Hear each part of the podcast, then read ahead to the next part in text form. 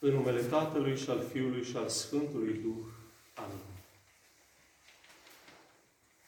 Poporul ce stătea în întuneric a văzut lumină mare și celor ce ședeau în latura și în umbra morții, lumina le-a răsărit. Este versetul al șaisprezecelea al pericopei evanghelice citite astăzi, care ne vine de la Evanghelistul Matei, capitolul patru, versetele de la doisprezece până la șaptesprezece. Ne aflăm în Duminica de După Botez, așa se numește ea, și avem două evenimente. Unul general al bisericii, altul al capelei noastre, oarecum. Pentru că astăzi pericopa marchează începutul propovăduirii Domnului. Din acest moment, Domnul a început să vorbească lui Israel și neamurilor. Acesta este evenimentul general și foarte important, iar evenimentul particular al capelei este faptul că astăzi este sărbătorit Sfântul Petru, episcopul Sevastiei, cel care este frate al Sfântului Vasile cel Mare. În capitolul trei al Evangheliei, cea pe care am parcurs, capitol pe care l-am parcurs în, în zilele precedente de sărbătoare și duminica dinainte de botez, Domnul este anunțat prin glasul botezătorului și apoi este botezat în Iordan. Cam asta am discutat de la, de la anul nou încoace. În capitolul patru, din care ne vine pericopa de astăzi, avem uh, două evenimente importante și ele. Uh, prima dată, imediat după botez, Domnul merge în pustie și petrece acolo patruzeci de zile, unde este ispitit, este încercat, într-o uh, asceză completă, biruie această ispită și se întoarce înapoi în, în lume. Acesta este un prim eveniment relatat în capitolul patru. Și imediat după urmează ceea ce am zis adineori, ieșirea la propovăduire a Domnului începe. Întâi a fost încercat, a trecut prin focul acelei încercări și după aceea a, a început să propovăduiască. Și acum, din punct de vedere al timpului, totul se întâmplă, cum spuneam, imediat după ispitirea din pustie. Și totodată un, un element extrem de important, imediat după ce Ioan Botezătorul este arestat și este întemnițat de către Irod Antipa, conducătorul acelui moment. Din punct de vedere al spațiului, este, să știți, foarte important astăzi, pentru că Domnul, din, ieșind din pustiul Iudeii, care era lângă Iordan, se îndreaptă către Galileea. Și prima dată merge în Capernaum, care este undeva între, între lacul Genizaretului sau Marea Galilei, cum vrem să-i spunem, și mare, după care lasă zona lui de, de până la urmă, de, de naștere și de reședință și se îndreaptă înspre Marea Galilei, în orașul Capernaum, cel care va deveni centrul activității sale misionare, orașul Domnului, cum a fost el supranumit. Și acum o, o primă oprire trebuie să o facem asupra acestei direcții, asupra Galilei. Și v-aș putea spune că s-a dus în Galileea din două motive esențiale. Sunt mai multe, o să le pomenesc doar, doar două. În primul rând, să ne învețe pe noi să nu mergem singuri, cum ar veni, în calea încercărilor. Vă spusesem că ieșirea lui la propovăduire s-a întâmplat după arestarea lui Ioan și să ne, să ne învețe să ne, să, să ne străduim, să evităm cât se poate încercările, adică să fim pașnici, neconflictuali, indiferent ce forță și putere simțim noi că avem pe moment. Nu, Domnul, vedeți, a plecat din calea acelei vulpi care era Irod, după ce l-a, l-a arestat pe Ioan, tocmai pentru a nu provoca un, un, cumva, un conflict mai mare în acea zonă. Și asta ne învață și pe noi, să nu căutăm încercările și în, în chip înțelept să încercăm să le evităm. Să fim, dacă vreți, diplomați cu, cu tot ce se întâmplă în jurul nostru. Și să știți că nu, nu este o dovadă de, de frică sau de ceva, de, de genul sau de, de lașitate, sau în niciun caz vorbim de Domnul.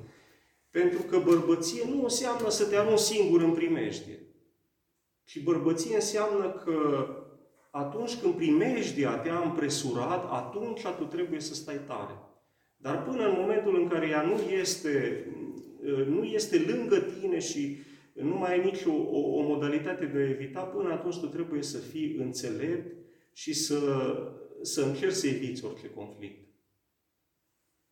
Aceasta este prima învățătură a Evangheliei de astăzi.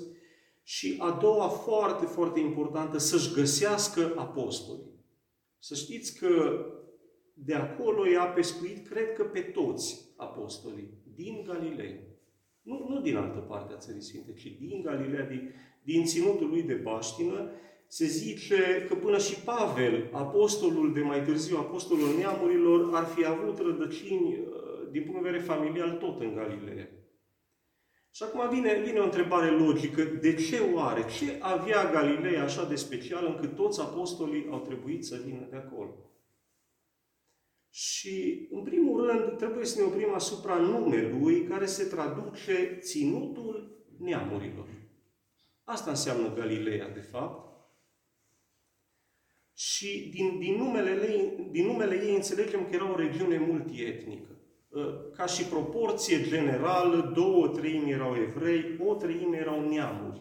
Ceea ce numeau evrei neamuri, în fapt erau arabi, erau fenicieni, erau cananei, erau greci, erau sirieni. Ea este situată în zona de nord a Țării Sfinte, înspre, înspre Siria. Și este cuprinsă cumva între zona siriană în sus și în dreapta și marea în stânga. Și acum, Galileea avea câteva zone cumva specifice. Odată erau zonele portuare, foarte importante, care erau locuite de fenicieni. Vă vorbisem altădată de puternica civilizație feniciană. Doar grecii i-au depășit la un moment dat, după mult timp, în bazinul mediteranean pe fenicieni. Ei aveau cetă- cetățile Tirului și Sidonului. Erau niște porturi extrem de puternice din care însăși Roma se aproviziona. Mai aveau cetăți comerciale care erau situate pe, pe malul Mării Galilei și aici sunt cele de care am amintit nu de mult, de Gadara, Gergesa, Magdala, cea din care, cetate din care venise Maria, numită ulterior Magdalena, și care erau niște cetăți de comerț cu, cu Orientul apropiat. Erau străbătute de, de drumuri comerciale pe care mergeau bogatele caravane dinspre Orient, înspre, înspre Marea Mediterană și de acolo cu toate mirodenile și bogățiile mai departe către spațiul european. Mai erau, zona era populată și de păstori și de, de pescari, care de obicei erau oameni săraci, dar erau niște oameni simpli. Zona era cumva izolată și în zonele izolate oamenii își păstrează altfel identitatea proprie. Pe scurt, era o regiune cosmopolită. Păstrând proporțiile acelor timpuri, era o regiune cosmopolită, asemănătoare, cred eu, Transilvaniei noastre în cadrul României. Adică era multietnică, era multiconfesională, era străbătută de, de mulți călători, cum avem noi astăzi, să zic, mulți turiști. Și să știți că aici este răspunsul întrebării inițiale. De ce Galileea? Pentru că tocmai datorită cosmopolitismului ei a ales-o Domnul și tocmai pentru asta i-a ales pe apostol de aici. Pentru că erau mai deschiși față de nou, erau mai deschiși față de alții. Și vedeți cum suntem și noi aici în Cluj. Avem o grămadă de, de, de locuitori, de expați, cum îi numim, din alte țări. Avem nemți, avem olandezi, avem indieni, sunt francezi, automat interacționând cu ei, vezi că nu sunt chiar atât de diferiți cum suntem învățați să credem, și dimpotrivă. Vedem că asemănările dintre noi sunt cu mult, mult mai mari decât orice fel de deosebire ar putea exista la un moment dat. Și tocmai de asta Domnul a vrut să aibă niște oameni deschiși la minte ca și apostoli. Pentru că El nu se va adresa ulterior doar Țării Sfinte prin apostolii săi, prin pescarii săi, ci se va adresa întregii lumi. Prin asta, de la bun început, Domnul, prin această primă mișcare către ținutul neamurilor, Domnul vorbește despre universalitatea Evangheliei. Într-o comparație scurtă, Iudeea s-ar traduce, cum se înțelege, ținutul iudeilor, era conservatoare, era puritană, cu accent exclusiviste, doar noi și noi. Cred că ați auzit-o de multe ori și în țara noastră și în zilele noastre. Doar noi suntem așa, doar noi. Este efectiv o, o cutumă de gândire care a, cumva a străbătut omenirea de la capul ei și probabil va, de la începutul ei și o, o va străbate până la sfârșitul, sfârșitul ei. Dar acestea sunt uh, tipare de gândire exclusiviste care îi scot afară pe ceilalți. Și să știți că Domnul nu asta voia. El este un bun exemplu prin alegerea pe care a făcut-o ca să înțelegem că noi, ca și popoare, suntem una înaintea Lui. Indiferent câte bariere și granițe artificiale omenești ridicăm noi, prin această alegere El ne arată că toți suntem creați de El și asta nu trebuie să uităm niciodată. A doua oprire o vom face asupra lui Isaia, asupra marelui profet. Și vine o întrebare, chiar m-am întrebat, de ce l-a citat aici evanghelistul pe Isaia? Adică pe cel care trăise cu șapte-opt sute de ani înainte de aceste vremuri, de ce l-a folosit pe Isaia? Că putea relata efectiv evenimentele în sine și a ales să meargă cu opt sute de ani în urmă. Pentru că este un element foarte interesant. Textul provine, textul citat, provine din capitolul nouă de la Isaia, care se, se intitulează Nașterea, numele și împărăția lui Mesia. Și capitolul începe cu exact cu versetul citat în, în, în Evanghelia de astăzi, în pericopa de astăzi, și ceea ce am folosit eu inițial. Poporul ce stătea în întuneric a văzut lumină mare. Așa începe capitol, acest capitol al lui Isaia. Și eu cred că acest capitol prevestește de la bun început și nașterea, dar și drumul lui Isus din Iudeea, din, din, din poporul iudeu către toate neamurile pământului.